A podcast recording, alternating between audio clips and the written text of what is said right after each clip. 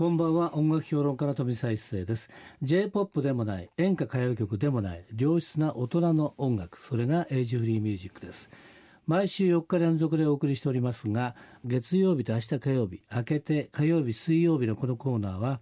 エイジフリーミュージックを生み出したアーティストやその名曲の誕生を支えた人物をお迎えしてお届けするトークセッションです。2日間にわたりましてパート1パート2をお送りしたいと思います。それでは早速今夜のゲストをご紹介しましょう。今夜のゲストはこの方です。こんばんは岸井太郎です。はいよろしくお願いしたいと思いますけれども岸井さん実はですね、ええ、さっきパッとお会いした時に何年ぶりだって話をね そうですね。やっぱ15年はなるんですかね。多分そのぐらいになると思いますよ。はい、ええ、で岸井さんがですねあのデビューされたのがもう40年前っていうことですけれども、はい、えー、あの時浅い夢そうですね。でしたっけね。デビューしました。ええであの時ですね私が最初にお会いして取材させていただいてその後は定期的に結構お会いしましたよなんかね。何度か。何度ですよね。なんですよね。取材でね。で、私ですね今思い出したのがですねその「浅い夢」のデビューの時に、えー、キティレコードで取材させていただいて文章書いたんですちゃんとね、ええ、それで「えー、五郎」って通りやりましたよね。あの雑誌の雑誌の、はいはい、えー、寄進劇者でね。あそこでこう書いて記事が出たんですよ出てまずいなと思ったら木杉さんの「あの木杉隆夫」って書いてあるんですか、はい、あの来るに生まれますよね、うん、それが全部僕は全部書いてあるんですが全部逆になってたんですよ。生まれる代っていうね。ですか。ら 多分その時ですね、木杉って読めなかったと思うんですね編集者が。それでご丁寧にも多分僕が間違ったんじゃないのっていうことで全部ひっくり返したっていうね、うん、そういうですね感じですよ。確かにあの時、来世とかねえ木杉さんってなかなか読めなかったね、はい、時代からあの40代経ちましたんで。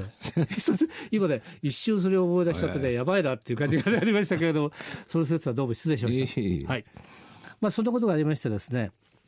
で今回来ていただいたのはたまたまあの銀座の山の楽器ですね、はい、私は大体、ま、毎週火曜日の夕方くらいね、何があのどうなってるのかなっていうねディスプレイをやって見に行ってチェックしてるわけですね。はあはあ、そうすると木杉さんのアルバムがあったんですね。はい、高尾木杉っていうのがあってですねこれ見てあれ？木杉さん出されたんだっていうことで、うん、チャートに載っかせたんですよ。うん、それですぐ見てこうどっから出たのかなとこう見ながら、うん、そしたら「キングインターナショナル」と書いてあるので、うん、すぐ知り合いのキングレコードの人に電話して「木杉さん出たのか?」っていうことでですねすぐ資料をいただきましてで、えー、2枚組のこのディスクをですね全部ね聞かせていただきました、はい、最初のオールタイムベストだと僕は思ってたのではい、で普通ですとね木杉さんのその、えー、ヒット曲いくつか集めてそしてボーナストラック新曲を、はい。えー、23曲入れてっていう感じなのかなと思ったらいきなり、えー、オーケストレーション出てきててそれでも全部新録ですよね。そうですね、新録ですね。そうだから大変なこれあれですよね。あのー、手間暇かかってるなっていうことで、これもぜひですね久しぶりにキスキャンでお会いしたいということで、えー、今日来ていただくことになりました。えよろしくお願いしたいと思いますけれども。で今回は、えー、歌詞活動40周年記念アルバム「えー、木杉隆夫セルフカーベスト夢の後先」ということでですね、えー、新曲2曲を含む全26曲新アレンジ新録音ということなんですがあのまず今回この2万円組のこういうアルバムを作ろうかなと思ったきっかけみたいなものって何だったんですか？きっかけは、はい、去年になりますけど、ね、去年の初めに40周年なんで、えー、何かやりましょうということになって、はいえーうん、それで、うん、オーケストラバージョンと、バンドバージョン、はい。うん、まあなんかアナログとデジタルみたいな。なるほど、はい、そういう話、うん、えいただいて。だってはい。まあその時にいや2枚決めなんて、あんまり考えてもいなかったんで、えー、僕はまあ正直40年、まあごく普通でいいんじゃないかなと。思ってたんですけど。も、え。ー、でもそういうお話いただいて、はい、うん。でもいただいた時にはやっぱりちょっと自信なかったですね。不安不安の方が大きかったです。あのすごくありがたかったですけども、えー、それそれはどういうことですか？あの15年か20年ぐらい前に一度オーケストラでツアーっていう形でね、はい、あのライブやったことあるんですけど、えー、それもかなり大変だったんですけど今回はまたレコーディングもプラスされてるんで、はい。えー、でほぼ同時録音なんですよね。えー、レコーディングのオーケストラで同録っていうのはやったことなかった。えー、結構プレッシャーかかりましたじゃいやもうだから、ええ、前の日は眠れなかったですよ。あとあれですからそのね木杉さんのね、えー、曲たくさんありますよね。自分で自作自演の部分もあるし、えー、他人に提供した曲もありますからその中からねやっぱりオーケストラにはこの曲バンドにはこの曲と選曲すること自体大変じゃないですか。これはどこでこれ分け分けたんですか？えー、っとね一度その前に、うん、一昨年もう一昨年になりますかね、はい、アレンジャーの渡辺氏俊之さん、はい、えーでオーケストラのライブ1回やったんですよ。あなるほどなるほど、えー、その時に一応、うん、まあ欠かせない楽曲っていうのはありますよね。うん、ありますね。えー、はい。えー、それにプラスして、あの一回ライブを行ってそれは一応基本っていうか、そこからまたプラス、あのしておいてあ、いきなりではなくてってことで。そうですね。じゃあ、今日のご少しくらいじゃあ渡辺俊さんと言ってじゃあ、えー、オーケストラを使ったライブやりましょう。それをレレコード化に、ね、しましょうしましょうという。ということでその時いろいろもうチャレンジしたっていうことですね。えー、っとそうですね。ライブ、えー、ライブはね。ライブはね、はい、で選曲もある程度選んでと。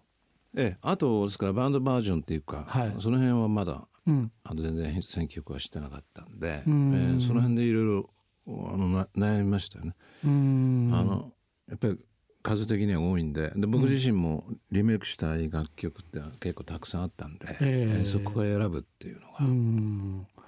あの今回のねそのこのアルバムの中のライナーノーツが書いてあるんですが、うん、その中でね岸谷さんが、えー、そもそも35周年の時にスタジオに入って歌うことはもうないだろうと思っていたと。いうか これは本当ですかこれ？そうですね。僕,、えー、僕30周年の時にそう思ったんですけど、ね、えー、えー、じゃあもうあの作家にのがいいという。うん。自分で歌うってことじゃなくて。もうレそうそう、うん、レコードっていうのはもう作れないんじゃないかなっていう、えー、いやまだまだ全然この声出てるから大丈夫ですか。本当に。まあですから、今回は本当最後じゃないですか。いや40周年も出たばっかりですからね。なかなかね。であとあれでしょうかね。そのオーケストラのバージョンの時のねあの今度シンガーとしてですよ、えー、シンガーとしての木杉さんの歌い方とバンドの時の歌い方って当然違うんですかね。どうなんでしょう、えー、えー、僕はやっぱりドンカマって言いましたね、はい、あのメトロノームですよね。えー、はい。テンポっていうのは、はい、やっぱりジャストで僕らはずっと、うんうん、カチカチカチカチもうですよねそうです、え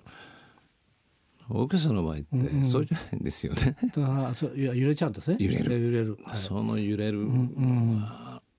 難しいですね、うん、それはもうその過去にやった時も、はい、そう思いましたし、えー、ですからなかなかあのリズムキープのものがあればいいんですけど、えー、スーッと白玉っぽい、えー、あの弦がね、えー、その中で歌うっていうのは、テンポがすごい難しい。指揮を見る余裕もないし、あのまあ見たとしても、微妙にずれるわけですよ。ジャストじゃない。ジャストね、えー、そうですね。うん、その辺、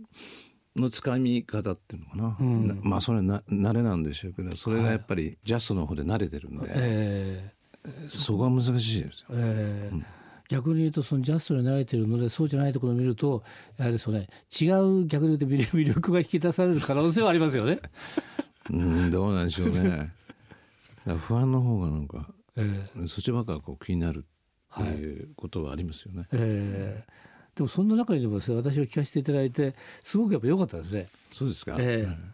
ー、でまあ今の途中シレットロマンスね、セカンドラブ、マイラブジュアリーナイト、一人でもいっぱいあるし、グッバイデーもあるしね、はい、こういう曲も行った時に、やはりですね、なんかね、あの木杉さんの曲っていうのは、すごくやっぱオーケストラに合ってるのかなっていう感じがすごいしましたね。で、今日でせっかくですから聞きたいので、今日はですね、えー、オーケストラの中から一曲ね、選んで、はいはい、えー、皆さんにご紹介したいんですが、岸さんどれいきましょうか？代表的な作品の一つで、やっぱりシュレット・ロマン奏者。そうです。でこれ、はい、あれ渡辺俊之さんがあのアレンジをして指揮をされてるんですけど、はい、渡辺さんとはあれですか結構付き合いは長いんですか？渡辺氏はね、はい、十数年前になりますかね、はい、あのね彼は割とこうドキュメンタリーの、えー、番組とかの音楽を結構やってました、えーえー、でその番組見てて、うん、で音楽流れてすごいいい音楽だったんですよ。えいやいいセンスしてるなと思って、えー、したら名前クレジットされて、うん、渡辺俊之って出たんで、えー、あいつか一緒にやれたらいいなっていう、ええ。それが十数年前ですね。それから。はい、ええ。わかりました。じゃあということですね、木杉さんと渡辺俊さんのコラボレーション、はい、えぜひお聞きしたいと思います。それでは木杉さんの方から曲紹介お願いできますか？はい。じゃあそれではシエトルマスを聞いてください。今夜のトークセッションのゲストは木杉隆夫さんでした。明日も引き続きよろしくお願いします。よろしくお願いします。飛び再生のエイジフリーミュージック。また明日の夜お会いしましょう